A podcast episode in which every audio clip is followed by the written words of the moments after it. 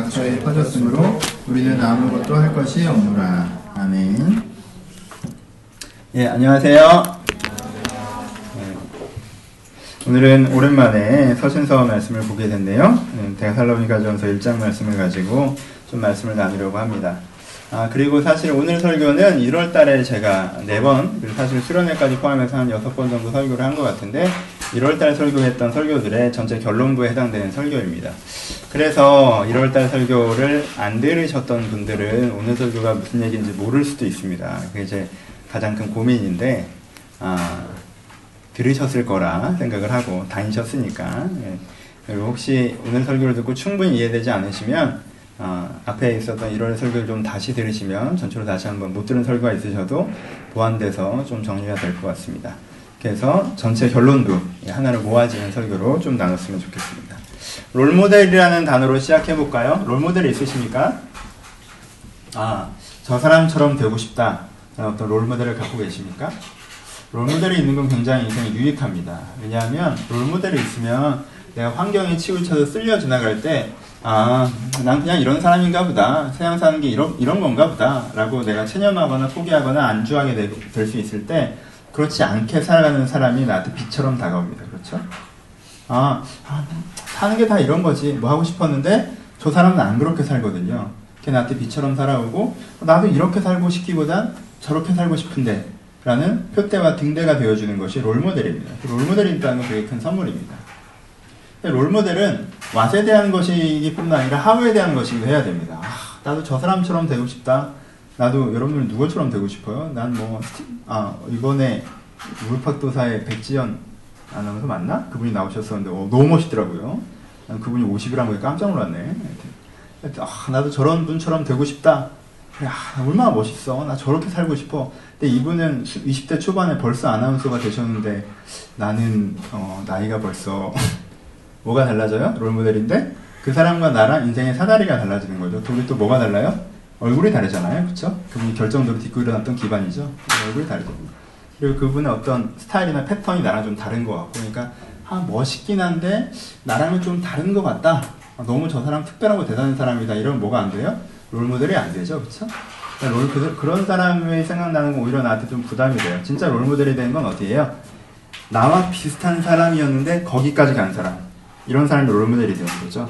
아, 저 사람도 외모나 성품이나 출신 배경이나 사실 아무것도 없는 데서 출발한 사람인데, 아, 저 사람도 내 나이 때는 이런 모습으로 서 있었는데, 저 나이에 저렇게 가 있네. 아, 진짜 나도 저 사람처럼 저렇게 되고 싶다. 예, 이 사다리까지 보여주는 거. 이게 진정한 의미에서 롤모델이 되는 거죠. 그래서 롤모델은 what과 how에 대한 것입니다. 그쵸? 어떤 사람이 되고 싶고, 어떻게 그 사람이 했던 것처럼 어떻게 되고 싶고 같이 보여주는 사람. 나도 저렇게 저렇게 계단을 밟아서 저런 사람이 돼야지 라는 생각을 하는 빛을 보여줄 수 있는 사람이 있으면 이 사람 롤모델을 가지고 있다라고 얘기합니다. 롤모델이 있으십니까? 어, 저는 없어요. 난 내가 제일 잘났잖아. 없어요. 누굴 닮아? 날 닮아야지. 근데 롤모델이 없지 않죠. 여러분들 롤모델이 없다고 얘기하시는 분들 되게 많을 거예요. 왜냐하면 인생의 그림은 각자가 되게 독특하기 때문에 누가 잘나서가 아니라 인생 그림이 각자 독특하기 때문에 그림이 없을 수 있어요. 그때는 어떻게 해야 돼요? 조합하면 되죠. 그렇죠? 이 사람의 이런 것들, 저 사람의 저런 것들, 저 부분의 어떤 부분들을 내가 어떻게 하는 거예요? 조합해서 롤모델을 만들 수 있죠. 그렇죠? 저는 롤모델이 없다라고 얘기를 해요. 저는 어떤 나는 저 사람 같은 목회를 하거나 저 사람 같은 삶을 살 거야는 저는 없어요. 근데 조합돼서 가지고 있습니다. 어, 저는 저희 아버지도 제 일부의 롤모델이에요. 이분은 약간 불교저거든요. 뭐 아니면 뭐 없어도 새로운 게 만들어질 수 있다. 물에서 육아 만들어지는 거 되게 상식처럼 받아들이는 분이에요. 그래서 그런 분을 옆에서 보다 보면 물에서 육아 만들 수 있다는 걸 좀 편하게 받아들이게 되거든요. 그게 영향이기도 하고 롤모델이기도 하죠. 내가 뭔가 없다고 해서 없어 라고 하기보다 없어? 그럼 이걸 만들어야겠다는 생각을 쉽게 하게 된다는 거죠. 아버지도 저한테 롤모델이 됩니다. 제가 모셨던 목사님들도 저한테 롤모델이 돼요. 아, 저런 분처럼 내가 순수성을 지켜야겠다. 라는 게 저에게 롤모델이 됩니다. 아, 저분처럼 성품이 참 좋아야겠구나. 그럴 저, 저에게 롤모델입니다. 저렇게 해서는 안 되겠구나. 이것도 저한테 롤모델이 되죠. 큰 도움이 됩니다. 그렇죠? 그게 뭘 만들어줘요? 내가 이런 사람이고 싶고 어떻게 그렇게 될 수 있는가에 대한 뭘 만들어줘요? 캐릭터를 만들어준다는 거죠. 그걸 가지고 있는 건 굉장히 중요합니다. 아까 얘기했던 것처럼 그게 나를 지켜줘요. 롤모델이 선명하지 않으면요. 이상형이라고 제가 표현한 적도 있죠. 롤모델과 이상형이 선명하지 않으면요. 내가 환경에 따라서 흔들리는 내 모습에 휩쓸려 갈 수가 있어요. 아, 나 그냥 이런 거였나 보다. 나 원래 이런 사람인가 보다. 뭐 사는 게 다 이런 거지. 이런 식으로 타협하게 되고 휩쓸리는 경우가 많아요. 그럴 때 롤모델이 뭐가 돼요? 여러분들의 생명줄이 되줍니다. 그걸 붙잡고 그 파도를 지나갈 수가 있어요. 그렇죠? 롤모델을 가지셔야 돼요. 롤모델을 만드셔야 되고요. 아, 난 그런 멘토를 만나지 못했어 라고 얘기하실 수도 있을지 모르겠지만, 원래 그런 멘토는 잘 없어요. 그러니까는 몇 명 이렇게 조합하셔서 쓰셔야 되는 부분들이 있어요. 오히려 한 명의 멘토를 찾는 게 여러분 인생을 답답하게 만드는 걸 수도 있습니다. 그쵸? 그 사람에게, 그 사람이 여러분들을 그 사람을 감동하게 했던 그 부분만 여러분들 멘토로 삼으시면 됩니다. 그쵸? 오늘 롤모델이라는 이야기로 시작합니다. 왜냐하면요, 여기 데살로니카 전서에 나오는 데살로니카 사람들을요, 지금 바울이 뭐라고 평가하고 있어요? 이들은 롤 모델이다라고 평가하고 있죠, 그렇죠? 성경을 보니까 이렇게 표현하고 있네요. 성경이 이렇게 얘기하고 있습니다. 너희는 5절에 너희는 많은 환란 가운데서 성령의 기쁨의 말씀으로 말미암아 우리를 본받는 자가 되었으니 누굴 못 만들었어요? 마케도니아 사람들이 이미 아니 마케도니아 데살로니카 사람들이 이미 바울을 롤모델로 삼았죠. 근데 바울을 롤모델로 삼으니 데살로니카 사람들이 어떻게 됐어요? 그러므로 너희가 마케도니아와 아가야의 모든 믿는 자들의 본이 되었다. 그리고 8절에 그뿐만 아니라 하나님을 향하는 너희 믿음의 소문이 각처에 퍼졌으므로 우리가 아무 말도 못하니라. 그렇죠? 무슨 뜻이에요? 이 데살로니카 사람들의 신앙의 활동이라는 것이 그 지역의 마케도니아 사람들에게 아 데살로니카 사람들처럼 하면 되겠구나라는 롤모델이 됐다는 거예요. 그렇죠? 그것보다 또 누구에게까지 롤모델이 됐어요? 전역에 퍼져 있는 온 교회에 퍼져 있는 사람들에게 뭐가 돼서 롤모델이 돼서 샘플이 돼서 아 막이 데살로니카 사람처럼 신앙생활을 하면 되겠네 라는 어떤 이상형 캐릭터를 보여줬다라는 거죠 그렇죠? 그래서 바울이 근데 그게 누구를 흉내낸 거예요?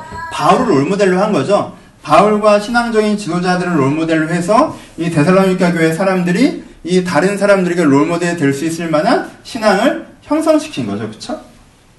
그래서 이 롤모델이 된 데살로니카 교회가 누구를 건졌습니까? 그 당시에 있던 많은 교회들을 어, 생명줄로 건져준 거죠. 그렇죠? 데살로니카 교회가 오늘 우리에게도 좀 롤모델이 될 수 있었으면 좋겠습니다. 내가 이 멘트를 쓰고 되게 재밌었어요. 되게 오랜만에 해본 멘트라 전형적으로 많이 하는 거잖아요. 이렇게 아닌가? 옛날에 이렇게 많이 하던 진짜 근데 진심 대사님교 교회 롤모델이 여러분들에게 롤모델이 됐으면 좋겠습니다. 이 사람들이 어떤 사람들이었냐, 어떤 케이스였냐라고 하면요, 어려운 환경 속에서도 신앙적인 진보를 나타내는 사람의 롤모델이었습니다. 아까 얘기했죠, 이 사람 전체를 닮은 게 아니고 이 사람의 어떤 부분을 닮은 거예요, 그렇죠? 그럼 대사로니까 교회는 그 당시에 무엇으로 다른 사람에게 롤모델을 내려 하면요, 여기 뭘, 뭐라고 얘기해요? 너희가 6절에 너, 또는 너희가 많은 환란 가운데서 기쁨으로 말씀을 받아 본받는 자가 되었다고 얘기했어요. 뭐였어요? 이 사람들은요, 다른 사람들이랑 똑같이 신앙생활을 하는데 일정한 환란들이 굉장히 많았어요. 근데 다른 사람이랑 좀 달랐던 건 뭐예요? 환란이 있었음에도 불구하고 그 환란으로 인해서 신앙의 진보가 도태되거나 신앙의 본질이 변질되지 않고 지속적인 신앙의 진보를 보여줬다는 거예요. 그래서 아, 너희가 롤모델이다라고 얘기하는 겁니다. 그래서 우리가 한테 샘플이 될 가능성이 있다는 거예요. 왜? 우리한테도 어떤 실수들이 있으니까 우리는 신앙의 진보가 환경과 여건에 따라서 휘둘릴 때가 되게 많다는 거예요. 그쵸? 우리의 내적인 진보가 환경과 여건에 따라서 휘둘릴 때가 되게 많아요. 내가 이런 상황 때문에, 저런 여건 때문에 내 내면이 성숙하지 못한다. 아, 왜, 왜 그럴까? 보니까 옆에 롤모델이 없어. 다 그러고 앉아있네? 그럼 어떻게 돼요? 이렇게 법칙처럼 받아들여지게 되죠. 아, 원래 신앙이 조금 좋아지는 것 같다가 이렇게 환경이 어려워지면 이렇게 말리는 거구나. 라고 서로 간에 롤모델이 안 되면 뭘 만들어요? 자기들끼리 법칙을 만들어버린단 말이에요. 그쵸? 근데 대사로니까 교회는 그러지 않았다는 거예요. 그러니까 우리한테는 해당되는 문제들이죠. 그럼 이들 가운데 어떤 환란이 있었나요? 여러분 오해하시는데 여러분들은 서신서에 환란하면 무조건 정치적인 핍박이라고 생각하는 경향이 있어요. 그쵸? 데살로니카가 교회가 믿음의 진보에 환란을 당했습니다. 라고 얘기하잖아요. 그럼 여러분들은 암묵적으로 뭘 생각하냐면은 로마 정권이 이 사람들을 쫓아와서 이 사람들을 끌어가고 이 사람들 예수 믿지 말라고 얘기하고 믿으면 살려주고 안 믿으면 죽여버리고 아 그래서 난 신앙을 지킨다 약간 이런 비장한 분위기를 연상해요. 근데 여러분 진정한 박해는요 기독교의 공식적인 박해는요 사실 네론 시대 가서 시작합니다. 그렇죠? 대박해는요, 사실 모든 기독교인들을 대, 다 박해한 대박해는요, 400년 초대교회 역사에서 몇 년 일어나지 않았습니다. 그 후기에 집중돼 있죠. 그러니까 사실 데살로니가 교회가 형성됐을 시대의 박해라는 게 사람들이 막 갑자기 찾아와서 예수 믿는 사람을 체포해가고 어, 구금하고 압박하고 이런 게 아니라는 거예요. 여러분들이 그렇게 생각하는 순간 뭐가 사라져요? 아까 얘기한 것처럼 나랑 시츄에이션이 너무 달라지기 때문에 나한테 샘플링 할 게 없어지게 되는 거예요. 여러분 서신서들을 잘 읽어보십시오. 그들이 믿음의 진보에 당했던 환란들이 뭐가 있었습니까? 고린도 교회는요 성적으로 너무 방탕한 것도 있었어요. 그쵸? 누가? 문화가? 아니요 지들이 자기들이 성적으로 너무 방탕한 거 먹기 좋아하고 놀기 좋아하는 거 세속적인 가치관에 대해서 놓지 않는 거 되게 성공적이고 싶어 하는 거 적당히 타협해서 중간 정도의 결론을 내고 싶어 하는 거 여러분 예수님께서 계시록에 지적했던 초대교회 일곱 교회 일곱 교회를 지적하는 문제들에 대해서도요 외적인 핍박의 문제를 그렇게 많이 얘기하지 않아요. 이 사람들이 냉랭해지는 거, 오래 하다 보니까 매너리즘에 빠지는 거, 세상이 좋아서 노는 거에 익숙해져서 그걸 적당히 섞다 보니까 결과가 안 나오는 거, 그리고 이렇게 하나님의 기준을 적용하려고 하니까 좀 손해 보는 부분들이 생겨서 그 손해를 감내하기 좀 피곤해서 안 하게 되는 거, 뭐 이런 이슈들이에요. 그렇죠? 그러니까 세 가지라는 거 뭐예요? 내, 나, 내 자신의 가치와, 그러니까 내 자신의 가치에서 하나님의 가치와 세속 가치가 충돌하는 이슈. 그리고 내가 하나님의 기준을 유지해가는 거에 있어서 내가 유지해가고자 하는 의지와 상황이 충돌하는 이슈. 이런 거예요. 그러니까 우리가 갖고 있는 것과 비슷한 거예요. 여러분들의 믿음의 진보를 하지 못한 이유가 뭡니까? 우리의 믿음의 진보가 더뎌지는 이유가 뭡니까? 첫 번째는 내적인 문제죠. 그렇잖아요. 여러분들이 기존에 쓰던 내적 가치들을 잘 안 바꾸게 되고 그 내적 가치랑 하나님의 기준들이랑 참 충돌하게 되면서 별로 내가 진보가 안 되는 거예요. 그쵸?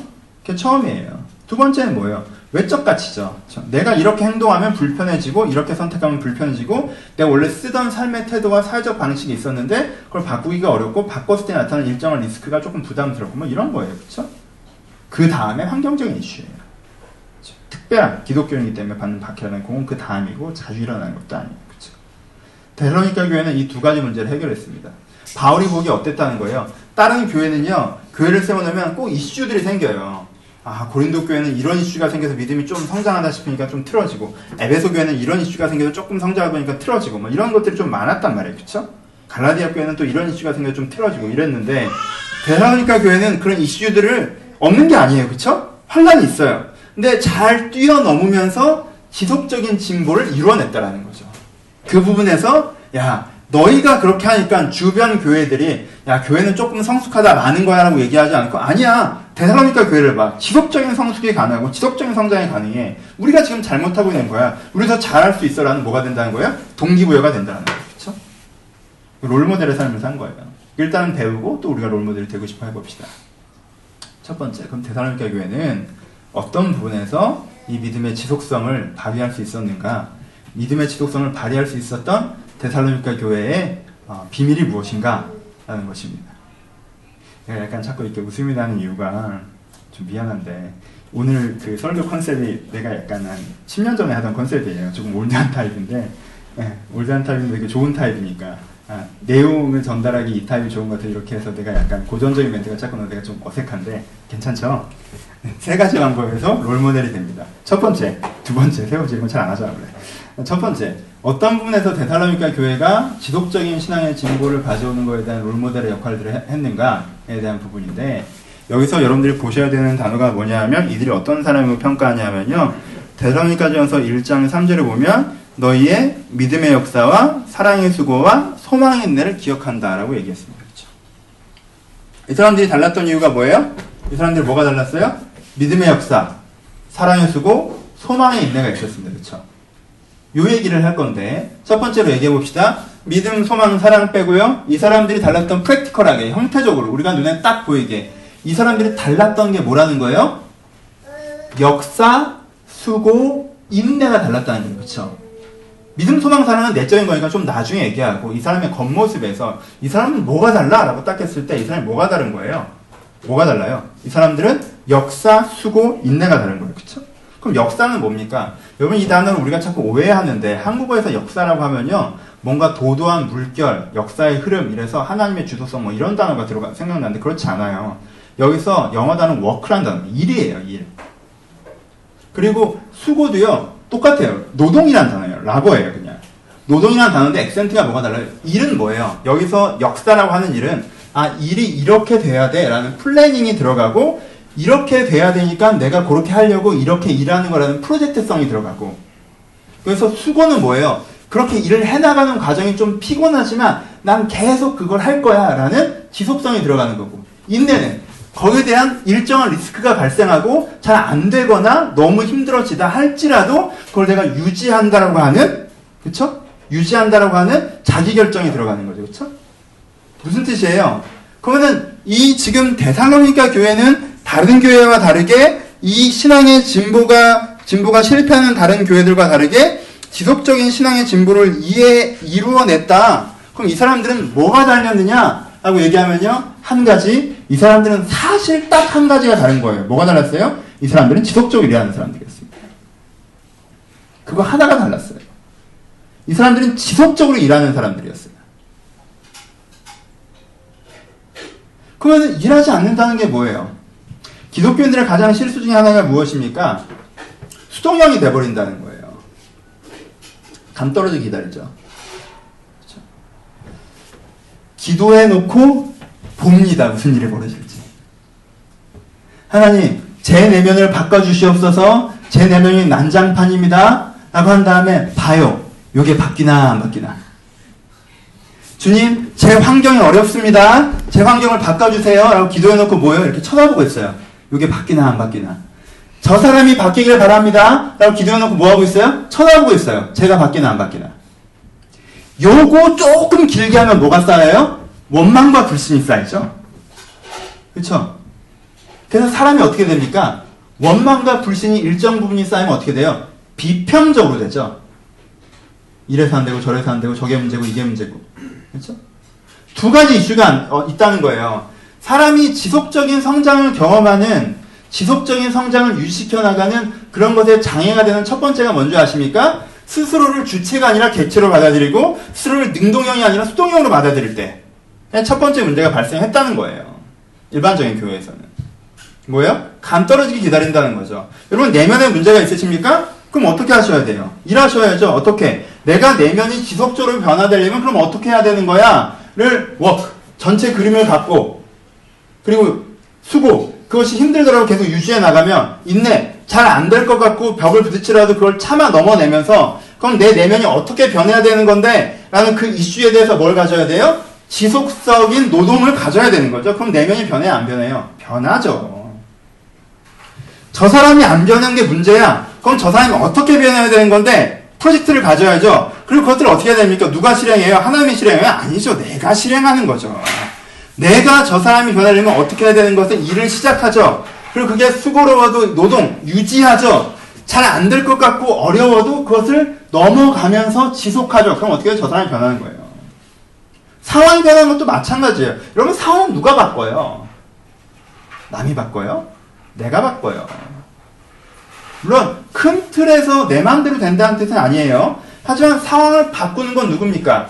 기도해놓고 간떨어기 기다리는 사람이에요? 아니에요. 거기서 내가 움직이는 사람들이에요. 어떻게 바뀌어야 돼? 그렇게 바뀌어야 돼. 그럼 내가 뭘 해야 돼? 이렇게 해야 돼. 오케이. 그럼 그렇게 하는 거야. 중간에 힘들어? 그래도 해. 일이 어려워져? 그래도 해. 그럼 어떻게 돼요? 바뀐다는 거예요. 여러분 심플한 문제입니다. 왜 그 당시에 마케도니아의 많은 사람들은 믿음의 진보에 벽에 부딪혔고 왜 이 데살로니가 교회는 지속적인 믿음의 진보를 경험했는가? 왜냐하면 한쪽 사람들은 어려움이 생기면 환란이 닥쳐오면 거기에 대해서 첫 번째 비평하고 두 번째 도망가고의 태도가 있다라는 거예요. 하나님이 대신 이 문제를 좀 해결해 주시겠지. 내가 이거 하나님 이거 힘들어요 이거 해 주세요라고 내가 지지 지난주에 1분 정도 얘기했으니까 그리고 내가 지금 한 달째 기다리고 있으니까 어떻게든 되겠지. 어? 안 되네? 그럼 기도를 내가 너무 짧게 했나? 1시간 하자. 어? 너무 짧게 했나? 40일을 하자. 어? 내가 너무 편하게 하냐? 굶으면서 하자. 여러분, 여기에 근, 궁극적인 차이가 있습니까? 없어요. 다 수동형이에요. 아무것도 하지 않으면서 감 떨어지게 기다리는 거죠. 왜 그래요? 그렇게 했기 때문에 진보가 막힌다는 거예요.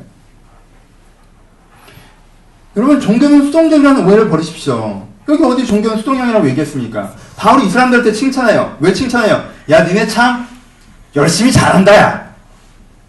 니네 좀 본받아야 되는데. 왜? 딴 애들은 열심히 안 해서 그렇거든. 여러분, 첫 번째 포인트는 이거예요.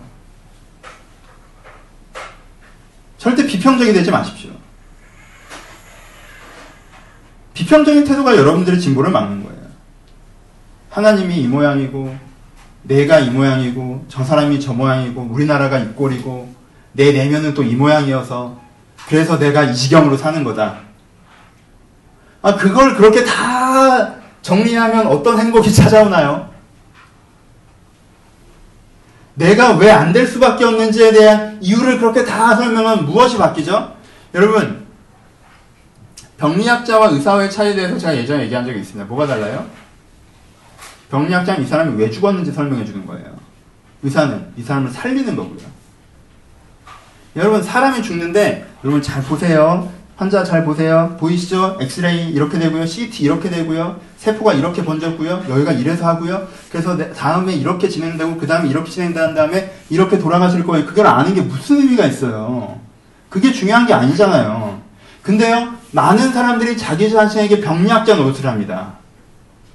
여러분들 비평하지 말라는 게 아니에요. 근데요. 거기는 마침표가 아니어야 돼요. 그쵸? 이런 이런 문제가 있어요. 이렇게 놔두면 이렇게 죽을 수 있어요. 그러니까 지금 이 부분을 치료하면 이렇게 돼서 나아질 수 있고요. 이 부분을 치료하려면 이런 약을 투입해야 되고요. 여긴 좀 잘라내야 되고요. 그래서 이렇게 하면 이렇게 회복이 될 수 있을 것 같아요. 가 의사예요. 그쵸?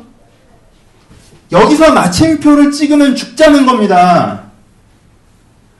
절대 내가 내 인생에 병리학자가 돼서는 안 돼요. 내 인생에서 의사가 돼야 됩니다. 뭐예요? 내가 주체로 서야 돼요. 내가 해결하는 방법을 생각해야 되고요. 거기에 대해서 내가 움직여야 돼요. 하나님은 누군가를 통해서 여러분의 인생을 변화시킨다면요. 그건 첫 번째 여러분들 자신일 것입니다.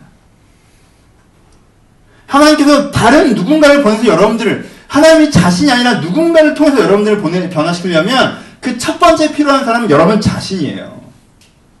하나님이 여러분들을 바꾸는데 가장 필요한 한 사람은 여러분들 자신이란 말입니다. 그러니까 이 세 가지를 잊어버리지 마십시오. 이들이 위대했던 이유는, 이들이 진보했던 이유는, 여러분 이들을 롤모델을 해야 되는 이유는 이 사람들은 일하고 수고하고 인내했던 사람들이라는 거예요. 무슨 일이 생기더라도 일하는 거 멈추지 않았습니다. 수고하는 거 멈추지 않았습니다. 인내하는 거 멈추지 않았습니다. 자기가 하던 방향, 자기가 하고자 하는 의도, 그것들을 쉽게 포기하지 않았다는 거예요. 그것을 유지해 나갔던 거예요. 그것이 힘들고 지치고 수고스러움에도 불구하고 그렇게 했다라는 거예요. 여러분들, 자주 하는 얘기지만, 여러분들, 현재에 대해서 많은 사람들은요, 환경에 대해서 비난합니다. 비판합니다. 이것 때문에 안 되고, 쟤 때문에 안 되고, 저 때문에 안 되고. 하지만 10년 전에 자기 인생을 얘기하는 사람들은 90% 자기 자신에 대해서 비판합니다. 내가 그때 이렇게 했어야 되는데, 저렇게 했어야 되는데, 저렇게 했어야 되는데. 그렇지 않아요? 무슨 뜻이에요? 지금도 마찬가지로 사실 여러분들 인생은 상당 부분 여러분 손에 달려있다는 거예요. 상당 부분 여러분 손에 달려있어요. 여러분 인생을 돌아보십시오. 여러분 인생에, 여러분 인생에 결정적으로 문제를 일으킨 게 다른 사람입니까? 납니까? 그래서 내가 내가 그때 엄마 아빠한테 완전 짜증나서 공부를 안 한 거야 라고 하면 엄마 아빠 문제가 내가 문제예요. 그때 내가 너무 상처를 받아서 그때부터는 내가 사람들을 안 믿어. 상처를 준 걔가 문제, 그때부터 사람들을 안 믿은 내가 문제예요. 여러분 인생을 결정적으로 꺾은 게 누구냐는 거예요. 여러분, 어느 시점에도요, 여러분들의 인생은 여전히 여러분들 손에 담겨 있습니다. 그걸 기억하셔야 돼요. 그래서 화가 나고 억울하고 짜증나면요, 화내고 억울하고 짜증내세요. 그리고요, 그걸로 마침표를 찍지 말고 맨 마지막에 그럼 내가 어떻게 해야 되지? 라고 생각해야 돼요. 그 생각을 해야 돼요. 화내고 억울하고 짜증내서 내가 뭔가 하지 말고 짜증나니까 화가 나니까 억울하니까 뭔가 하지 말고 그럼 내가 어떻게 해야 되지? 라는 생각을 해야 된다는 거예요. 이렇게? 이게 첫 번째. 이들이 롤모델이 있었던 두 번째는 무엇입니까? 아, 목사님 말씀이 맞아. 내가 안 움직여서 문제구나. 내가 열심히 해야지. 내가 수고해야지. 내가 인내해야지. 아, 근데 너무 힘들어서 수고가 안 된다. 너무 힘들어서 인내가 안 돼. 방향이 안 보여서 일이 안 돼. 아, 그럼 내가 문제구나. 난 너무 무능해. 난 왜 이걸 못할까? 난 왜 이걸 못 참을까? 난 의지력이 이렇게 약할까? 이렇게 되죠? 근데 여기서 뭐라고 얘기해요? 뭐가 있다는 거예요? 사랑의 수고, 믿음의 역사, 소망의 인내. 무슨 뜻이에요? 이 사람이 프랙티컬하게 이런 행동을 할 수 있었던 건 이런 행동할 수 있는 능력이 따로 부여된 게 아니죠. 거기에 뭐가 있는 거예요? 이런 행동을 할 수 있는 뭐가 부여된 거예요? 내적 가치가 형성되었다는 거죠. 그렇죠? 그러니까 이 데살로니가 교회에 있는 교인들의 특징 두 번째 특징은 뭐예요? 열정적인 행동을 할 수 있는 내적 가치를 구성했다라는 거예요. 이게 있기 때문에 저걸 할 수가 있는 거예요. 그렇죠? 여러분, 내적 가치가 없기 때문에 행동만을 제약하려고 하는 건요. 어리석은 겁니다. 그걸 자꾸 의지의 문제나 능력의 문제를 끌고 가지 마세요. 여러분, 어떤 사람이 그것들을 열심히 하지 않는 이유는 뭐냐 하면요. 그걸 해야 되는 이유에 100% 설득되지 않, 않았기 때문입니다. 그걸 해야 되는 이유에 100% 설득되지 않았어요. 제가 어제 경주랑 얘기하다 이런 얘기를 했었는데, 여러분, 저는요, 제 개척을 해서 제일 좋은 것 중에 하나가 새벽 기도 안 가는 거예요. 정말 좋아요. 전 정말 새벽기도 없는 세상에서 살고 싶었거든요. 저희 교회가 아무리 부흥하고 여러분들이 이 근처 빌라에 다 살아도요, 이 교회 새벽기도 안 할 거예요. 할 수도 있어요. 여러분들끼리 자발적으로. 새벽기는 거 정말 싫었어요. 그래서 아침에 일어나는 게 너무 싫어요. 그럼 저는 늦잠 자는 걸 좋아하는 사람입니까? 잠을 사랑해서 그럽니까? 의지력이 약한 사람이서 그런 겁니까? 그런 것도 있어요. 근데요, 저는 도대체 이해가 안 돼요. 새벽 기도를 왜 가야 되는지. 저는 이해가 안 돼요. 농경사회는 새벽 5시에 일어났는데요. 저는 교회 9시까지 출근하잖아요. 8시까지 출근하잖아요. 그러면은 7시까지 출근해서 1시간 기도하고 업무를 시작하면 이해가 돼요. 네, 5시에 가서 6시 반까지 있고 집에 돌아와서 자지도 못하고 깨지도 못하고 자면 간이 상하고 깨면 피곤하고 이렇게 고민하다가 9시까지 기다린 다음에 다시 가서 일을 하고 아니 그 시간을 활용하면 되잖아. 여러분 활용을 어떻게 합니까? 퇴근이 11시인데 그 시간 활용하고 퇴근하면 11시에 와서 12시 1시까지 애랑 놀아주고 잔 다음에 내가 새벽 5시에 일어나 주고 그러면 내가 그 아침 시간을 활용하려고 얘기하면 나를 6시에 보내줘야 될 거 아니야. 그건 아니잖아요. 그러니까 나한테 뭐가 있어요? 새벽 기도와 라고 하면 나한테 뭐가 있어요? 70%이 문제한테 설득이 안 돼요. 그럼 가면서도 기분이 안 좋아. 아, 이게 무슨, 아, 기도를 그냥, 아, 7시부터 하든가, 낮에 하든가, 어? 밤에 하든가 하면 되지. 꼭 이렇게 아침에 와가지고 그냥 또 양복 입어야 돼. 아, 귀찮아. 막 하는 거야. 뭐가 돼요? 마음에? 설득이 50%가 안 돼 있는 거예요. 그쵸? 49%가 안 돼 있는 거죠. 근데 왜 가야 돼요? 목사니까 가야 돼. 이거 51%죠. 엄청나게 큰 거. 이거 하나가. 겁나 커. 다른 99개를 이겨. 목사니까 가야 돼. 51%. 그러니까 사람이 가면서도 어때요? 힘들죠. 똑같이 새벽 기도를 자기가 원래 아침에 내가 6시 반부터 움직여야 되는데 5시 반부터 기도하고 와서 그 다음에 움직이면 하루가 유쾌하다라고 생각하는 사람이 일어나는데 새벽 기도에 일어나는데 쓰이는 피로감과 내가 새벽 기도하는데 쓰이는 피로감은 10배 차이가 나는 거예요. 설득이 안 됐기 때문에. 여러분은 그 일을 왜 힘들어요? 그 일을 왜 힘들어요? 제일 힘들 때가 언제인지 알아요? 왜 해야 될지 모를 때 힘들어요. 그거 왜 하는 거야 도대체? 저 상사가 분명 이거 삽질이야. 제가 이상하게 생각해서 내가 이걸 하고 있는 거야. 3일째. 그러면요, 하, 진짜 힘듭니다. 두 번째 언제 힘들어요? 이거 안 되는 일일 때 힘들어. 이거 안 돼. 맞는 말이긴 한데 이거 안 돼, 이거. 해봤어. 근데 안 되는 거야. 그건 힘들어요. 뭔지 알겠죠? 사람은 언제 힘들어요? 설득이 안 되면 힘들어요. 그러니까 외적 능력은요 내적 가치의 지지를 받아요. 내적 가치가 세워져 있으면요 100% 설득되는 사람은요 100% 움직입니다. 50% 설득된 사람은요 하, 오늘은 가고 내일은 안 가요. 70% 설득되는 사람은요 하긴 하는데 좀 힘들어하면서 해요. 30% 설득되는 사람은요 해야 되는데 하면서 안 해요. 근데 또 해야 된다는 30%가 있으니까 하, 또 해야 되는데 이러고 안 하는 거예요. 여러분 직장을 가는 이유가 50% 설득돼 있어요. 아, 그럼 죽습니다. 이게 때려치지 못하고 다니지도 못한다. 때려치자니 때려치면 안 되는 이유가 있어. 다니자니 이걸 왜 다니는지를 모르겠어. 그러면 이제는 거의 제일 힘든 거예요. 이거는 막 죽어요. 사람이요, 7대 3이면 때려쳐요. 그렇죠? 안 다녀야 되는 이유가 7이야. 그럼 때려칩니다. 근데 못 때려쳐요. 왔다 갔다 하는 거야. 그냥 힘들어지는 거예요. 여러분들이 무슨 일을 하건 공부를 할 때도 마찬가지야. 취업 준비 언제 힘들어요? 될까? 힘든 거. 고시 언제 힘들어? 될까? 힘들어요. 맞아. 근데 될지 안 될지 모르겠어. 그럼 그때부터 힘든 거야. 그때부터 이제는 상상의 나라로 가는 거야. 됐을 경우. 안 됐을 경우. 안 됐을 경우 그 다음. 됐을 경우 그 다음. 아름다운 세계에서 살다가 돌아오는 거야. 공부는 하나도 안 돼요. 그냥 앉아, 이러고 앉아있는 거예요. 유체 이탈이죠. 막 나중에 너무 빠져들면 막 팔이 뻣뻣해. 못 느끼고 가만히 있었던 거야. 왜 그래요? 설득이 안 돼 있으니까 그래요. 내적 가치로 넘어와야 된다는 거예요. 여러분, 내가 열심히 하기로 결단하는 게 실용적으로 좋기 때문에 열심히 하기로 결단하자. 이렇게 움직일 수 있는 사람은요, 거의 없습니다. 그게 의지력이 강한 게 아니에요. 그 사람은 얼만큼 실용적인 가치관에 빠져 있는가에 대한 부분이에요. 실용적인 이유만으로 100% 움직이는 사람이 있어요. 그 사람은 가치관 자체가 굉장히 실용적인 거예요.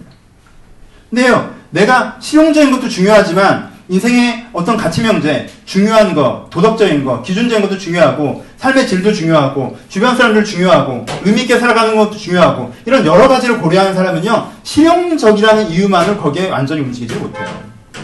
그러니까 의지력의 문제가 아니에요. 가치관의 문제지. 그래서 세상은 여러분들의 효, 효용성을 높이려고 계속 어떻게 해요? 쉬운 방법을 쓰죠. 실용적인 가치관 여러분들 주입하죠. 그렇죠? 계속 실용적인 논리를 여러분들 잔뜩 집어넣으려고 하는 거예요. 왜? 그럴수록 여러분들이 많이 움직이거든요. 그렇죠? 하지만 그럼 결국 어떻게 돼요? 내면적으로. 인간의 내면이라는 굉장히 복합적인 세계가 실용적인 가치관에 압도되는 순간 5년 뒤, 10년 뒤에 이 내면이 어떻게 되는지 여러분들이 직간접적으로 많이 보고 경험하시죠? 초토화돼요. 그렇게 되는 게 아니에요. 그러니까 세 가지 가치를 바로 세우라고 합니다. 이 설교를 제가 지난달에 계속했어요. 그렇죠? 믿음의 역사, 믿음의 일. 사람이 믿으면 일합니다. 뭘 믿어요? 믿는다는 게 뭐라고 했어요? 지난주에 긴장에 대한 설교를 했죠. 뭐라고 했어요? 이게 정말 맞고 이게 정말 된다. 라는 믿음이 있을 때 사람들 뭘 갖는다고 했어요? 긴장하지 않고 여유를 갖는다고 그랬죠. 그렇죠? 그렇죠? 긴장하지 마세요라는 제목으로 설교했었죠. 지난주에 설교한 게 제가 뭐에 대해 설교한 거예요? 믿음의 역사에 대해 설교한 거예요. 이게 진짜 맞고 이게 정말 된다 라는 걸 믿어요. 알아요. 그러잖아요? 그럼 그 사람은 그 일을 합니다. 그렇지 않겠어요? 이게 정말 맞아. 아, 어떻게 해야 되지? 이게 아니라 이게 정말 맞아. 그리고 돼. 안 되지 않아. 이게 있으면 어떻게 돼요? 해요. 그러니까 이 사람에게 필요한 건 뭐예요? 열심히 하고자 하는 어떤 노력과 결단과 다이어리예요? 체크리스트예요? 아니에요. 이 사람들에게 필요한 이 사람에게 필요한 건 정말 그게 맞는지에 대한 확신과 그게 정말 된다는 거에 대한 신념 이 두 가지가 이 사람한테 필요한 거예요. 믿음이 있으면 움직입니다. 그렇죠? 사랑의 수고 수련회 때 이 얘기를 했었어요. 자중자의 얘기를 하면서 뭐라고 했어요? 내가 되게 소중한 존재라고 느껴질 때, 아, 내가 이래서 정말 소중한 존재라고 느낄 때, 그 사람이 어떻게 한다 했어요? 내가 그 모습이 나의 전체 모습이 되도록 어떻게 한다고 했어요? 수고한다는 얘기를 했었죠. 내가 한심하고 별거 아니고 문제적인 인간이라고 생각했을 때는 함부로 살았어요, 그냥. 대충대충 했어요. 근데, 설교 시간에 그 수련 때 설교 때 얘기한 거 대충대충 했어요. 근데, 내가 알고 보니까 이런 가능성을 갖고 있는 존재였어. 난 되게 사랑스럽고 소중한 존재였다는 걸 느끼면 어떻게 해요? 이걸 전체로 구현시키고 싶어 하죠. 그래서 어떻게 되죠? 자기를 계속 갖고 나가죠. 만들어 나가죠. 이게 뭐예요? 사랑의 수고죠. 저 사람에 대한 가능성을 봐요. 그럼 어떻게 해요? 저 사람이 좀 더 좋은 사람, 건강한 사람이 이미 좋은 사람이 건강한 사람인데 그런 사람이 되어져 가도록 내가 어떻게 해요? 수고하죠. 그렇죠? 그래서 제가 세상에 대해서 뭐라고 했어요? 세상이 그지 같은 곳이라고 생각하는 사람은요, 세상을 위해서 열심히 살지 않아요. 사회생활 열심히 할 수 없습니다. 세상이 좋은 곳이라고 생각해야 돼요. 세상은 좋은 곳이에요. 왜곡되어 있고 변질되어 있는 측면이 있지만 세상은 좋은 곳일 수 있고 이미 좋은 곳이기도 해요. 더 좋은 곳이 됐으면 좋겠고요. 그럼 나도 좋고 세상도 좋으니까. 그럼 어떻게 해요? 더 좋은 세상이 되도록 내가 수고를 하죠. 그러니까 뭐가 뭘 만들어요? 애정이 수고를 만드는 거예요. 애정은 어떤 열정을 얘기하는 게 아니에요. 그 사람, 그 대상에 대한 깊은 사랑이 수고를 만든다는 거예요. 여러분들, 내가 나를 사랑할 때 어떻게 하는 거예요? 내가 나를 수고롭게 바꿔나갈 수가 있는 거예요. 내가 저 사람을 사랑할 때 어떻게 하는 거예요? 저 사람을 수고롭게 바꿔나갈 수가 있는 거예요. 우리가 세상을 사랑할 때 세상을 수고롭게 만들 수가 있는 거예요. 맞는 것도 알겠어. 되는 것도 알겠어. 하지만 그건 내 관심이 아니야. 하면 끝이죠. 내가 어떻게 되는 게 맞아. 그렇게 될 수도 있어. 아, 근데, 아, 귀찮아. 근데 그렇게 돼서 뭐 어쩌자고. 난 그냥 한심해. 난 그냥 이러고 살 거야. 이래버리면 안 되는 거예요. 뭐가 필요해요? 자기 자신에 대한 애정이 필요해요. 저 사람에 대한 애정이 필요해요. 저 세상에 대한 애정이 필요한 거예요. 그쵸? 회사를 다닙니다. 이 회사가 이런 기준들을 해야 되는 게 맞아. 그렇게 하면 이 회사가 잘될 거, 잘될 수도 있어. 근데 나는 회사에 대한 애정이 없어. 그럼 그 일을 하고 싶어요? 하고 싶지 않죠. 회사가 나랑 무슨 상관이 이렇게 되는 거죠. 근데 회사에 대한 애정이 있으면 어떻게 되는 거예요? 그걸 하겠죠. 그러니까 맞고 되는 걸로 되지 않고 그 다음에 그 대상에 대한 뭐가 있어야 돼요? 애정이 있어야 돼요. 그래야 이 사람이 맞고 되는 걸로만이 아닌 수고로움이 당해와도 지속할 수 있는 노동력, 수고가 생긴다는 거죠. 그쵸? 이 사람이 두 번째로 가져야 되는 노- 내적 가치는 사랑이죠. 이번 이 사람이 지속적으로 가치가 가진 내적 가치 세 번째 뭐예요? 제가 처음에 설계했던 거죠. 뭐예요? 방치된 열쇠라는 설교였습니다. 뭐였어요? 성실과 불성실에 대한 얘기를 했었어요. 성실은 뭐라고 했어요? 성실은 현재가 문제적이긴 하지만 이게 바뀔 수 있다. 된다죠. 아까 믿음에서 얘기했던 된다. 그리고 그걸 누가 할 수 있다? 내가 할 수 있다. 그리고 그것이 지금이 어떤 어떤 시간이다? 그 되는 걸 내가 할 수 있는 기회가 지금 이 순간이다라고 받아들이는 게 성실이라고 했어요. 그렇죠? 성실하다는 건 그냥 아, 뭘 그냥 꾸역꾸역 해내는 것이 아니라 지금 문제가 있는데 이 문제가 저렇게 바뀔 수가 있어. 근데 그 바뀌는 걸 내가 할 수 있고 그걸 지금 할 수 있어. 라고 하면 어떤 리스크가 닥쳐와도 그 사람은 그걸 한다라는 거예요. 그쵸? 그쵸? 이걸 다른 단어로 표현하면 뭐예요? 소망이죠. 그쵸? 그게 되고 그게 될 수 있는 기회가 내 현재이고 이게 소망이에요. 소망은 언젠간 되겠지라는 막연함이 아닙니다. 소망은 오늘과 내일이 연결되어 있다는 연결선에서 그 끝에 내일이 된다라는 기대예요. 그쵸? 내일 그게 될 거예요. 어떻게 하면? 내가 오늘 그 통로를 선택을 하면. 그쵸? 막연한 위시, 막연한 낙관, 막연한 기대와 성경에 얘기하는 소망이 다른 것은 오늘과 내일의 연결성이에요. 그쵸? 이게 진짜 될 수 있는데, 그걸 내가 할 수 있는데, 오늘이 그 기회야! 라고 믿는 사람이라면, 그, 그 투데이에 어떤 리스크가 있다 한들, 이 사람이 안 움직이겠습니까? 그 리스크는 당연히 뛰어넘어갈 수 있는 리스크인데요. 언제 안 움직여요? 안 돼. 내 손에 달려있는 게 아니야. 분위기가 잘 되면 되고, 분위기가 안 되면 안 돼. 그럼 어떻게 해요? 이 사람은 안 움직이죠? 무슨 뜻이에요? 오늘과 내일. 내가 기회에 서 있는 게 아니라 그 기회는 하늘에 뚝 떨어진다고 생각하면요. 소망이 있는, 위치가 있는, 소망이 아니죠. 위치가 있는 사람들 안 움직여요. 잘 되길 바래. 막 이런 사람들. 근데 많은 사람들이요. 이런 위치를 소망이라고 생각하고 살아가요. 소망 있으세요? 아, 저 있죠. 저는 10년 뒤에 이런 모습이고 싶어요. 5년 뒤에 이런 모습이고 싶어요. 아, 저는 부정적인 사람이 아니에요. 이런 긍정적인 생각을 갖고 살아가는 사람이죠. 저는 그날이 오기를 바래요. 근데 어떻게 하면 올 수 있죠? 어떻게 하면 올 수 있긴 내가 할 수 있는 게 아니지. 하늘에서 뚝 떨어져야 되는 거지. 그럼 그 사람은 할게 있어요? 없어요? 없죠? 없어요. 그 사람 인생은 waiting이에요. 내가 할 수 있는 건 기다리는 것밖에 없는 거예요. 인생은 waiting이죠. 사람이 가장 방만하게 행동할 때가 언제인지 아십니까? waiting 할 때입니다. 3시간 뒤에 떠나는 비행기 기다릴 때. 가장 방만한 시점이에요. 소망이 없는 사람은 움직이지 않는. 그러니까 세 가지 내적 가치가 여러분들 지, 지배합니다. 어떤 내가 맞고 된다는 걸 믿는 사람. 그리고 그게 정말 되길 바라는 사람. 그리고 오늘이 그 됨의 기회라는 것을 아는 사람. 이 인식이 있는 사람이 어떻게 하는 거예요? 움직이는 거예요. 이 인식이 있는 사람은 지속적으로 움직여요. 내가 지금 무슨 얘기를 했어요? 믿음, 소망, 사랑 얘기를 했어요. 왜 기독교에서 믿음, 소망, 사랑 얘기를 하는지 알겠죠? 아, 믿음을 가져야 돼. 교회 다녀야 된다, 너. 소망을 가져. 너 나중에 천국 가. 사랑해야 돼. 예수님을 사랑해. 아, 그럼 이제 구름 잡는 거예요. 그 말이 틀리다는 게 아니에요. 그 말이 틀리다는 게 아니라, 그럼 이제 구름 잡는 거예요. 그럼 믿음, 소망, 사랑은 나에게 막연한 명제가 되는 거예요. 여러분, 오늘 설교가요, 여러분들 내면을 구성하는 3대 기둥입니다. 여러분, 믿음, 소망, 사랑이 여러분들 내면을 구성하는 3대 기둥이 돼야 돼요. 그렇지 않으면 여러분들의 삶이 그 위에 지붕으로 얹혀질 수가 없는 거예요. 믿음, 소망, 사랑이 내 인생을 구성하는 3대 구성 요소가 돼야 돼요. 내 내면을 구성하는. 난 이게 정말 맞고 그게 된다고 생각하며 그렇게 되길 무엇보다 원하고 그리고 내가 그 기회 앞에 지금 서 있다라고 믿는다라는 이 믿음, 소망, 사랑에 대한 내적 확신. 갖고 있는 사람이 100% 움직입니다. 스트레스 전혀 안 받고 재밌어 하면서 이거 외에 다른 게 할 게 없다는 생각을 가지면 여기까지가 두 번째. 그럼 어떻게 믿음 소망을 가져요? 어떻게 믿음 소망을 가질 수 있습니까? 어떻게 해야 된다고 그랬어요? 성경에 이렇게 표현되어 있네요.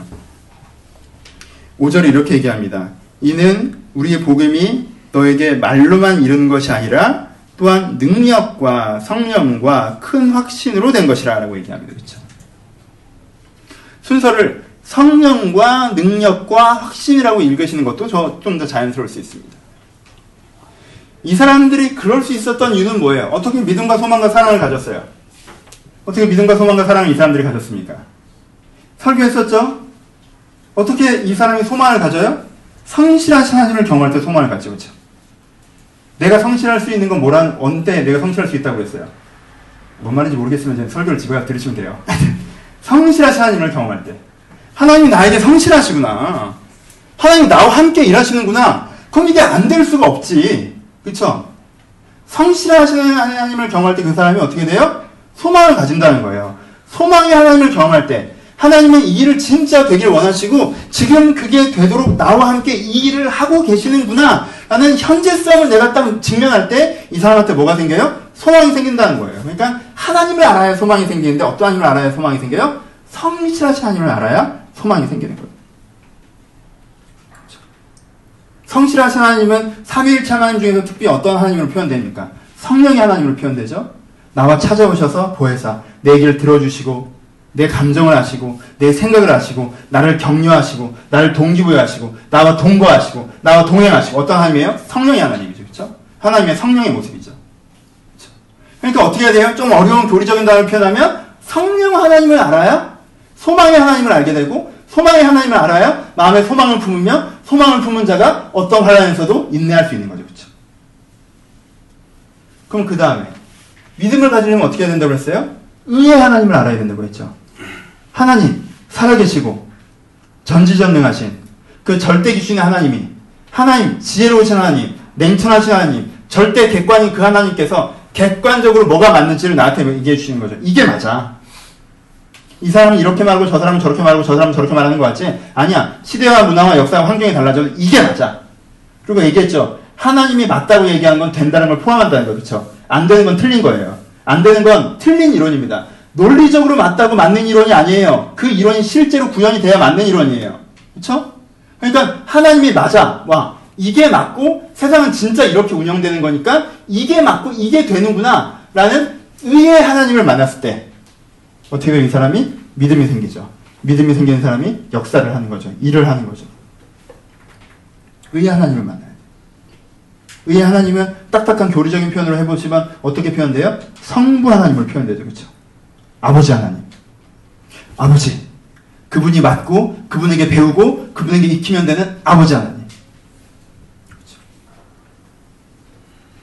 그 다음에 뭘 알아야 돼요?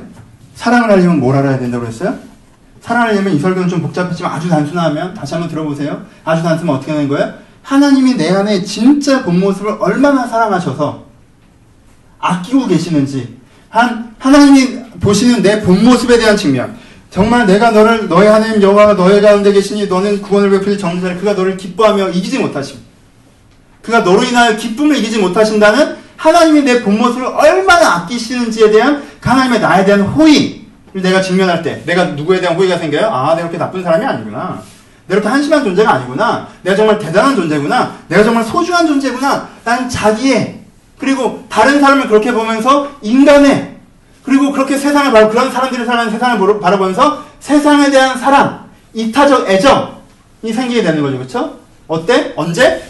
하나님이 나에 대한 사랑. 여러분, 세상에 대한 사랑이 먼저이면 절대 하나님이 나에 대한 사랑을 내가 측면할 때 사랑의 하나님을 알게 될 때 내 안에 나에 대한 타인에 대한 나에 대한 애정이 생긴 사람, 인간에 대한 애정이 생긴 거, 인간에 대한 애정이 생긴 사람이 세상에 대한 애정이 생기는 건데 그건 나에 대한 애정을 통해서 세상에 대한 애정을 갖는 게 생겨난다는 거예요. 그러니까 이게 누굴 만나는 거예요? 하나님으로 좀 교리적으로 표현하면 성자 하나님, 그렇죠? 날 위해서 죽기까지 나를 사랑하시는 그 성자 하나님, 예수 하나님을 만나는 거죠. 그러니까 지금 무슨 얘기를 하는지 알겠어요? 여러분 성부, 성자, 성령을 만나야 믿음, 소망, 사랑이 생기고 여러분 인생이 변한다라고 얘기하는 정말 뻔한 얘기를 하는 겁니다. 근데 여러분 이 뻔한 얘기가 무슨 얘기인지 모른다는 게 문제죠. 그렇죠? 성부, 성자, 성령 하, 엄청 많이 들었죠. 믿음, 소망, 사랑 엄청 많이 들었어요. 성실과 불성실에 대해서 얘기하면 여러분들 귀가 좀 열립니다. 왜요? 내가 쓰는 일상적인 단어니까. 열정에서 얘기하면 귀가 좀 더 열려요. 왜? 내가 쓰는 일상적인 단어니까. 롤모델에서 얘기하면 우리 귀가 좀 열려요. 내가 쓰는 일상적인 표현들이니까. 하지만 내가 이 설교를 여러분 오늘 성부 하나님에 대해서 알아보겠습니다. 하나님은 의로우십니다. 이렇게 생각- 시작했다면 여러분들 5분 안에 날 버렸을 거야. 아 오늘 자야겠구나. 뭐 습도도 정확하게 건조하고 어? 건조하고 잠도 잘 온다. 여러분 그거 아세요? 여러분들은 성부 하나님을 아셔야 돼요. 성부 하나님을 모르는 게 여러분들에게 믿음이 없어지고 믿음이 없어지는 게 뭐가 맞는지 뭐가 되는지도 모르겠으니까 여러분들이 뭘 해야 될지 어떻게 될지도 모르고 뭘 해도 열정도 안 생기고 일갈성도 안 생기고 우왕좌왕하고 생 있으니까 인생이 자꾸 꼬이고 꼬이니까 하나님이 원망스럽고 원망스러운데 내가 심지어 교회까지 다니니까 하나님께서 나한테 감사해야 되는데 이 하나님이 감사를 모르고 나를 취업을 안 시켜주고 결혼을 안 시켜주고 로또에 안 되게 하고. 그러니까 내가 진짜 승질 같아서는 당장 때려치고 싶지만 죽어서 천국 가려고 억지로 다니고 의의 하나님을 만나야 돼요. 사랑의 하나님을 만나야 돼요.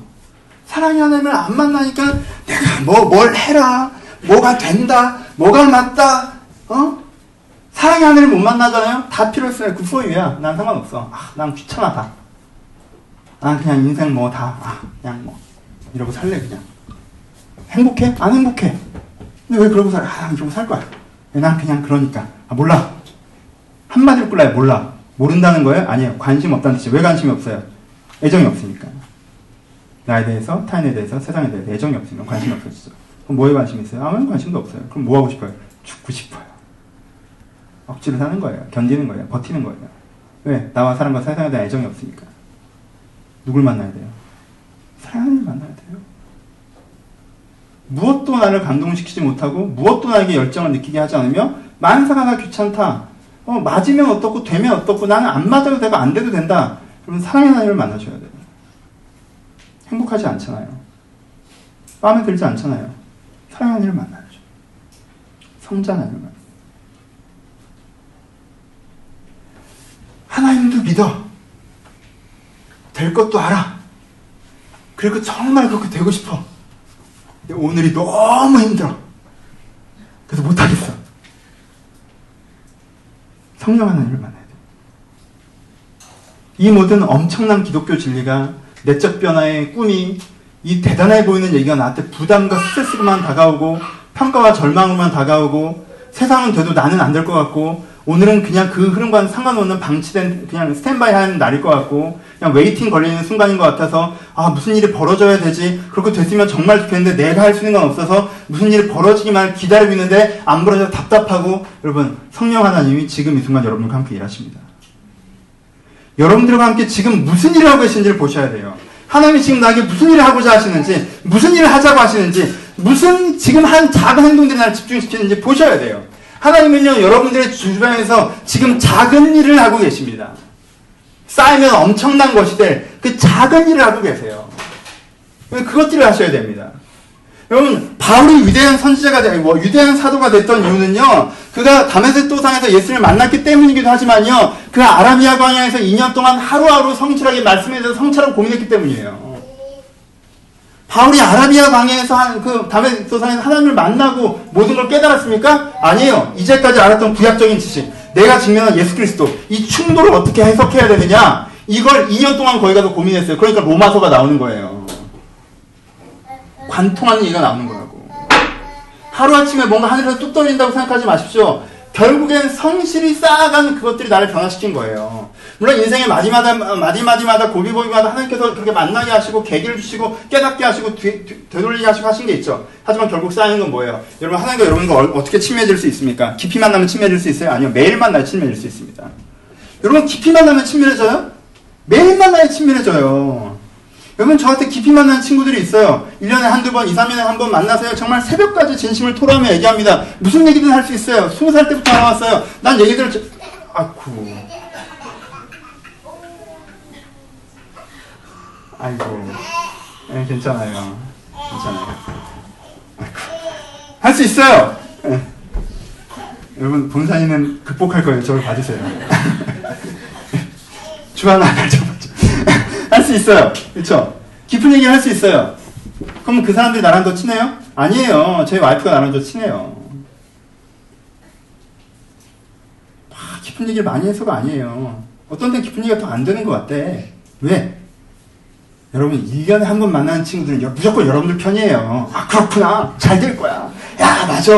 야 그래 힘들었겠다. 부인은요? 그, 그러니까 그렇지. 그래서 그런 거잖아. 그게 뭐 동감을 안 해줘. 막 열정적으로 얘기해도 그래 그래요. 누가 더 친밀해요? 매일 만나는 사람이 친밀한 거예요. 하나님이랑 매일매일 만나는 게 쌓여서 3년이 되고 4년이 될 때 친밀하신 하나님을 얘기하는 거지 어디 기어 올라가서 뭐 기도를 하다가 주님을 만났더니 친밀한 이게 아니에요. 쌓이는 거예요. 하나님이 지금 여러분들 옆에서 작은 일을 하십니다. 그것들을 보고 같이 하세요. 그러니까 성실하셔야 돼요. 그게 내 인생을 하시게. 여러분, 제가 지금 1월, 1월 한 달 동안, 여러분 12월, 1년을 시작하는, 2013년을 시작하는 첫 번째 달에 제가 한 가지 얘기를 한 거예요. 무슨 얘기를 한 거예요? 하나님을 알아야 된다는 얘기를 하고 있습니다. 하나님을 알아야 돼요. 여러분들이 하나님을 안다라는 그 이상한 오해에서 걸어 나오십시오. 여러분, 하나님을 아는 만큼 변화돼요. 믿음의 하나님을 조금 더 알면요, 인생에 대한 태도가 조금 더 바뀝니다. 사랑의 하나님을 조금 더 알면요, 인생에 대한 정서가 조금 더 바뀌어요. 성령 하나님, 성실하심을 조금 더 알면요, 인생에 대한 행동이 조금 더 바뀝니다. 내가 아는 만큼 변하는 거예요. 자연스러운 거예요. 그래서 내가 깊이 주님을 알면 거기에 내 안에 가치가 형성되고 그 가치가 삶을 자연스럽게 억지로 해내는 것이 아니라 지배하는 것. 그게 여러분들이 원하는 거예요. 그쵸? 내 속은 편하게 살고 싶고 성공하고 싶고 아니라는 삶이 좋은데 내 외부에서 어떤 기독교적인 가치가 날 찍어 눌러가지고 그래서 이타적인 삶을 살아라 교회 생활을 해라 뭘 해라 뭘 해라 해서 이걸 겨우 누르고 사느라고 힘드는 그 분쟁 속에 사는 건 아무것도 아니에요. 종교도 아니고 뭣도 아니에요. 그건 그냥 전통이에요. 그걸 하자는 게 아니라 내 속에서부터 하나님을 만남으로 기본 가치가 새로워져서 그것이 삶에 대한 생각이 되고 생각이 태도가 되고 행동이 돼서 내 속사람과 겉사람이 똑같아 일치화되는 그게 우리가 추구하는 거란 말이에요. 그게 우리가 얘기하는 새 사람이고. 그러려면 뭘 해야 돼요? 주를 만나야 돼요. 그러니까 여러분들 들여다보십시오. 얼마나 주를 알지? 혹시 의의 하나님은 알겠는데 사랑의 하나님을 모르시겠습니까? 사랑의 하나님은 알겠는데 성실의 하나님, 성령의 하나님은 모르시겠습니까? 성실의 하나님은 알겠는데 난 자꾸 내 생각이 맞은 것 같아. 의의 하나님을 모르시겠습니까? 아, 내가 하나님 이런 부분을 모르는구나. 알고 싶다. 알아가고 싶다. 어떻게 하면 알 수 있을까? 이렇게 고백하셔야 되지 않겠습니까? 이렇게 고민하셔야 되지 않겠어요? 저도 여러분들과 친밀한 사람도 있고 덜 친밀한 사람도 있습니다. 그렇죠? 잘 모르는 사람 알아가야 돼요. 그렇죠? 알아갈 수 있어요. 어떤 친구랑은 진지한 얘기는 되게 잘 돼요. 근데 이제 진지한 얘기 끝나면 이제 장난을 못 쳐고 어색해. 어떤 친구랑 진짜 웃고 떠들고 노는 건 진짜 잘해요. 진지한 얘기하면 얘기가 잘 안 돼요. 어떤 사람이랑은 이슈적인 주제적 토론은 되게 잘 돼요. 근데 정서적 대화가 잘 안 되는 사람이 있어요. 어떤 사람은 정서적 대화는 잘 돼요. 근데 주제적 토론이 안 되는 사람도 있어요. 그럼 그 사람이 나랑 아까 아직 전인격적으로 아는 건 아니에요. 그쵸? 여러 가지 면들을 알아가는 여러 가지 면들. 내가 아직 다 이 사람을 몰라요. 그러니까 이 사람을 더 알아가는 거예요. 더 알아가려면 어떻게 해야 돼요? 내가 진지한 대화는 되는데 소프트한 대화가 안 되는 사람. 내가 가치적인 대화는 되는데 정서적인 대화가 안 되는 사람은 어떻게 해야 돼요? 어떻게 하긴요. 그 사람이랑은 커피숍에 만주 앉아서 책에 대해서 토론하기보다는 조금은 야외로 나가고 조금은 릴렉스하고 편안한 대화를 하고 그래야 되지 않겠어요? 아 얘랑은 참 잘 지내고 재밌게 지내는데 진지한 대화가 안 돼요. 그럼 영화 보고 가고 야외 나가고 그런 게 아니라 좀 조용하고 좀 안정적인 조용한 카페 같은 데를 찾아가서 뭔가 진지한 이슈를 가지고 얘기를 해야 되지 않겠어요? 그렇게 하는 거예요. 그럼 하나님과 알아가고자 하셔야 됩니다. 하나님과 알아가고자 하셔야 돼요.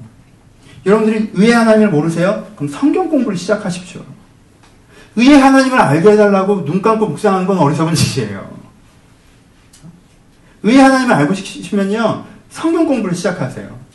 그리고요, 여러분들이 성경 공부에서 하나님은 이런 기준을 쓰시는구나라는 그 기준을 가지고 뭐 하는 거예요? 기도하는 거예요.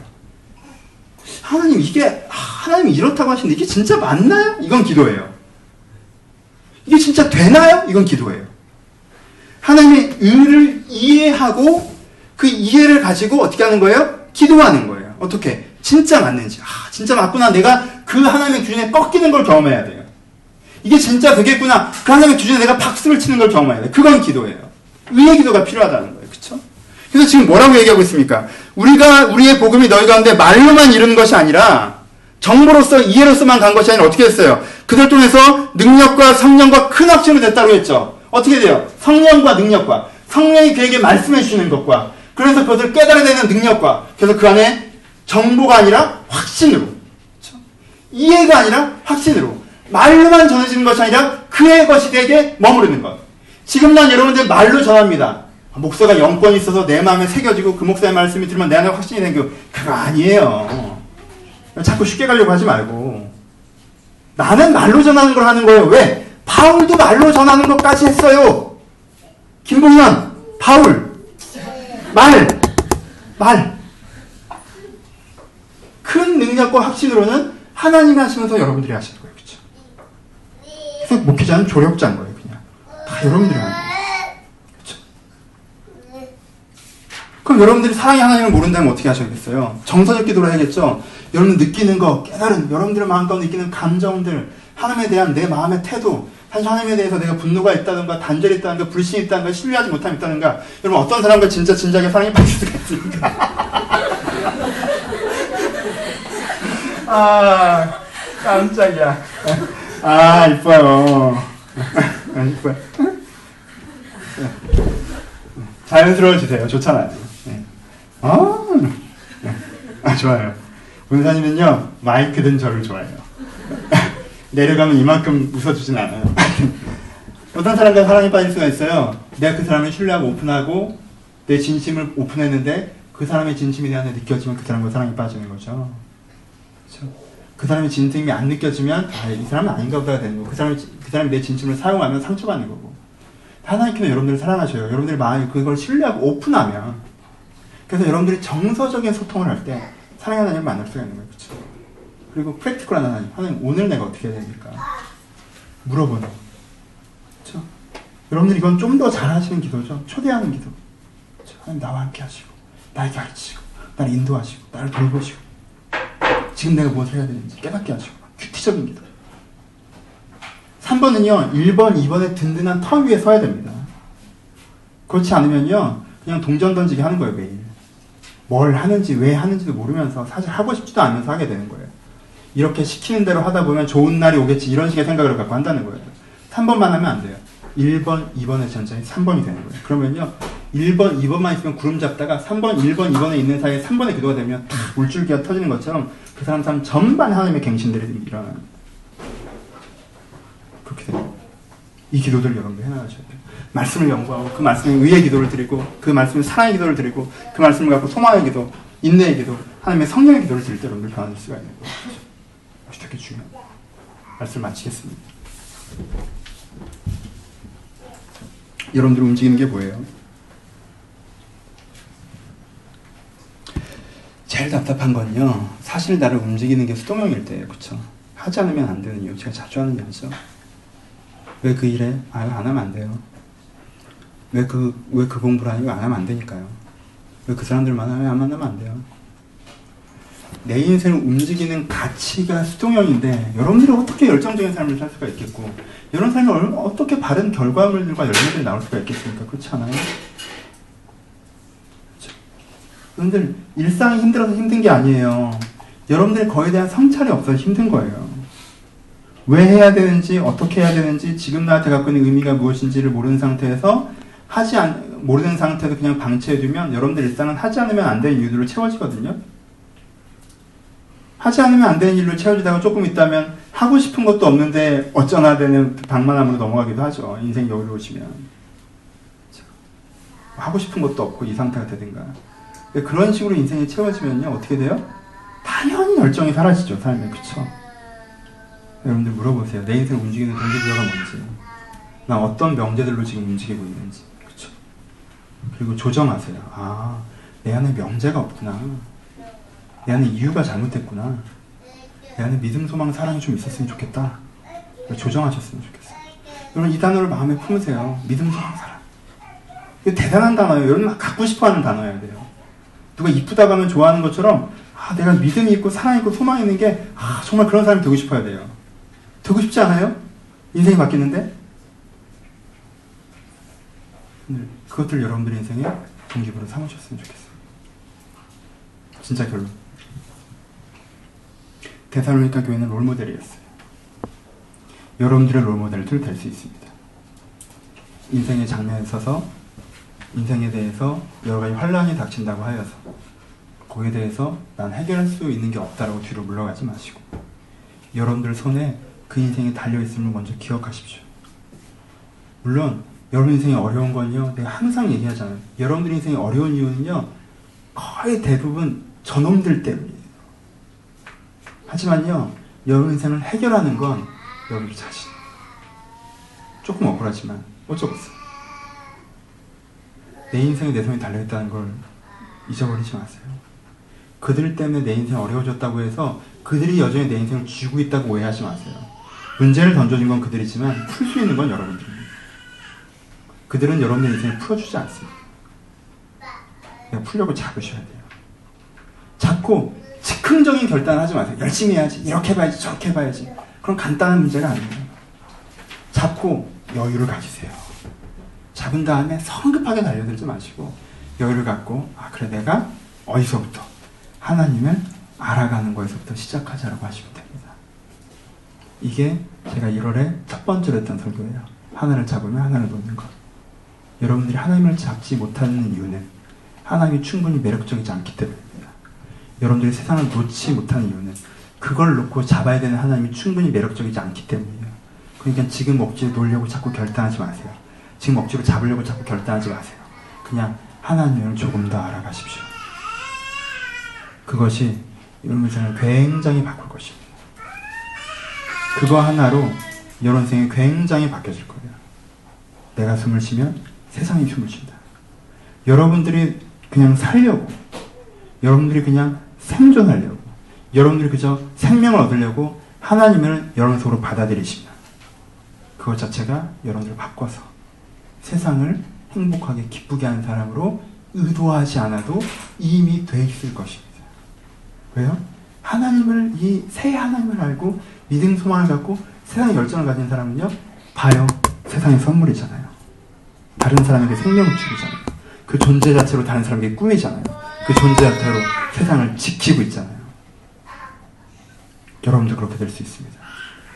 바울을 보고 데살로니가 교회가 그렇게 됐던 것처럼 데살로니가 교회와 바울을 보고 우리가 그렇게 되므로 또한 마케도니아가 우리 주변의 마케도니아가 우리를 보며 그 생명줄을 잡는 일이 일어나기를 주님의 이름으로 축복합니다.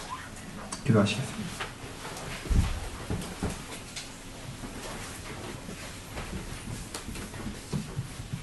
여러분들은 혹시 여러분 인생에 비평 가치입니까? 어릴 때 소설을 좀 썼었는데 소설가 때 제일 어려운 게 비평가들이에요. 제가 써놓은 작품을 가지고 이렇다 저렇다 얘기하는 거. 내가 성장하는 데 도움이 되기도 하지만 듣는 동안 참 아픕니다. 근데 제일 싫은 비평가가 내가 나아질 수 있다라는 부분, 이 부분이 좋아지면 이렇게 될 거야라고 하는 게 아니라 넌 이래서 별거 아닌 거야. 넌 이래서 한심한 거야. 네 작품은 별거 아니야. 너 이쪽에 안 맞아. 이런 식으로 얘기하는 비평가들은요. 진짜 사람을 힘들게 합니다. 그렇죠? 그런 작품, 내가 소설을 계속 쓸 생각이라면 그런 비평가와 얘기할 필요 없어요. 나의 가능성은 다 주는데 이 부분을 고쳤으면 좋겠다라고 하는 비평가만 나한테 의미가 있는 거예요. 그렇죠? 혹시 여러분들, 여러분들 자신에게 정말 냉정한 비평가는 아니십니까? 야, 넌 이래서 안 돼. 넌 저래서 안 돼. 넌 이러니까 이거 아니야. 저러니까 저거 아니야. 너 이게 이렇게 되니까 이렇게 이렇게 된 게 아니야. 그러니까 이, 이, 이 꼴이 난 거 아니에요? 어, 여러분 절대 그러지 마십시오. 여러분은 살아있고요. 그 말 자체로 기회가 있다는 뜻이니 절대 그러지 마시고 두 가지 기도를 했으면 좋겠습니다. 하나님, 제가 제 자신을 비평하고 제 자신을 비난했던 그래서 사실 내 인생을 풀어나갈 능력을 애초에 빼앗은 것이 저였음을 회개합니다. 제 인생을 풀어나갈 능력이 내 안에 여전히 있음을 믿사오니 하나님을 아는 것에서부터 그 능력이 시작될 수 있는 걸 믿사오니 주님 내가 이제까지 나를 욕한 내 자신에게 사과하게 하시고 그리고 이제 하나님을 좀 알아서 믿음과 소망과 사랑이 내 안에 좀 있었으면 좋겠다고 들으신 말씀 생각하시면서 10여 분 정도 자유롭게 묵상하고 고백하면서 함께 기도하셨으면 좋겠습니다. 기도하겠습니다. 하나님 이들의 마음과 생각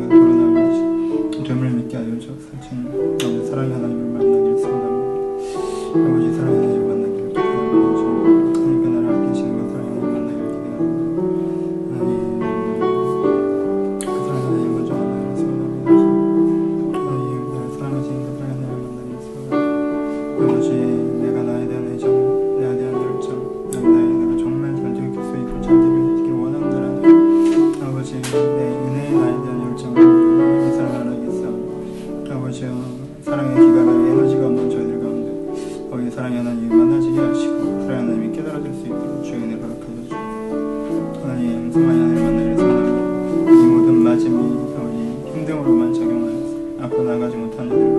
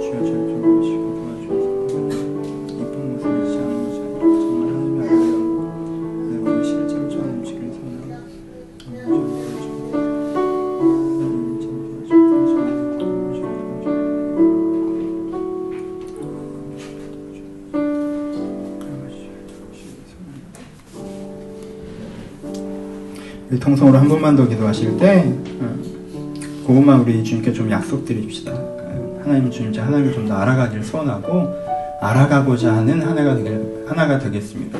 2013년 많은 계획들이 있지만 내가 하나님을 조금 더 알길 바랍니다. 여러분 그 다음 건 따라오는 것입니다. 내가 주님을 아는 것들을 체념하거나 포기하지 않게 하시고 내가 주님을 향해서 주님을 알아가고자 하는 그 기대를 가지고 기도 시간들과 말씀을 알아가는 시간들을 지켜내게 하여 주옵소서. 그것이 나에게 생명을 주는 시간인 걸 알아서 그것을 내가 꼭 지켜내겠습니다.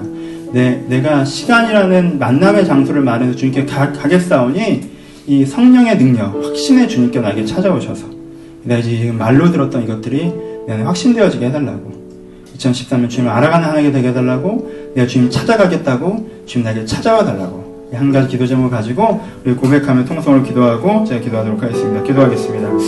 하나님 아버지 이들 가운데 하나님을 알아가는 하나가 되길 바랍니다.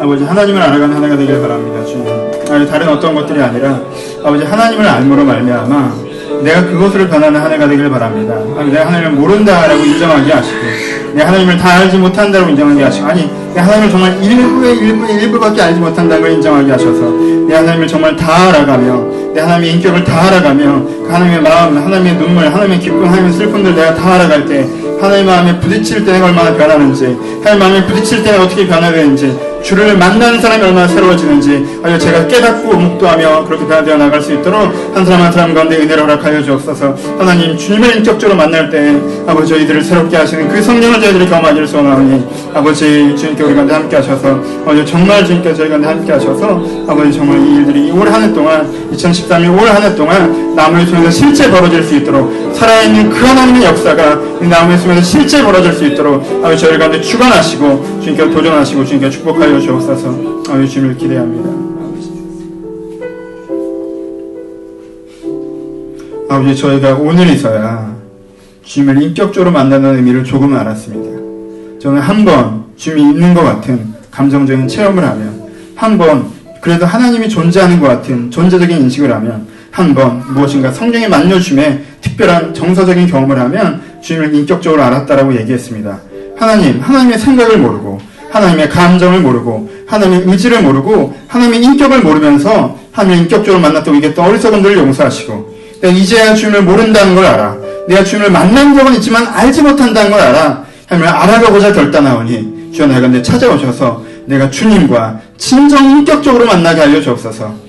그 인격적인 만남이 나를 어떻게 변화시키는지 내가 보게 하여 주옵소서. 하나님을 만날 때 나에게 믿음과 소망이 사랑이 피어나오고 그 믿음과 소망과 사랑이 내 삶의 생활을 어떻게 바꿔내는지 제가 보고 느끼고 누리며 살아계신 하나님을 만났더니 내가 다른 사람이 되었다고 고백할 수 있는 그런 사람들이 될 수 있도록 그런 교회가 될 수 있도록 우리를 축복하여 주옵소서.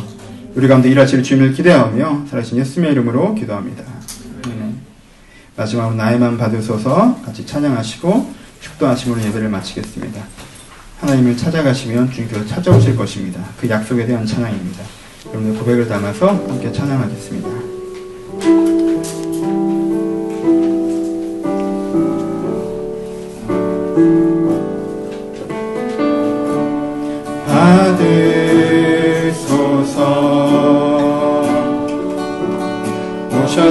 주님의 저소 삼으소서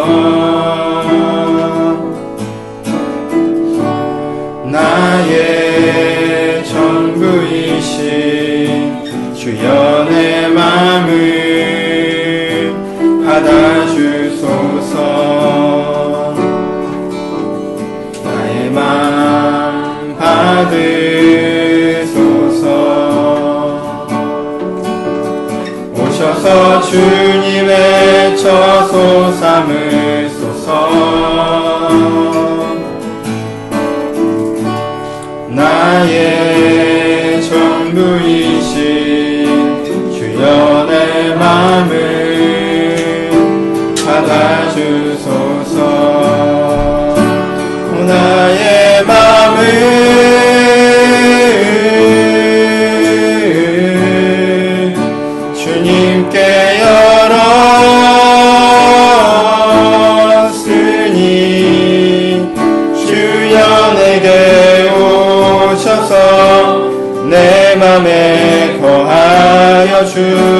주옵소서 주가 기뻐하는 주의 성전 되게 하소서 나의 맘 받으소서.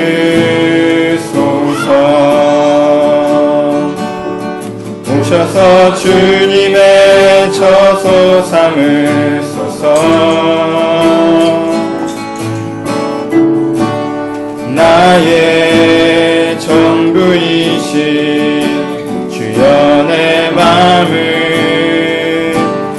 받아주소서. 주여 내 맘을 주여 내 맘을 받아주소서. 주여 내 맘을 주여 내 맘을 받아주소서.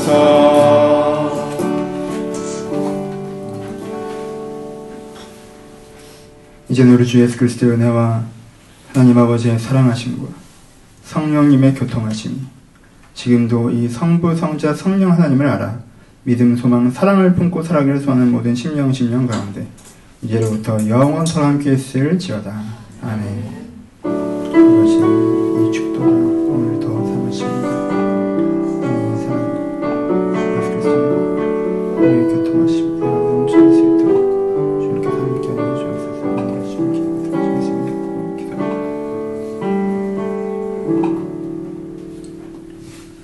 감사합니다. 서로 주님께 감사의 박수 나겠습니다. 감사합니다.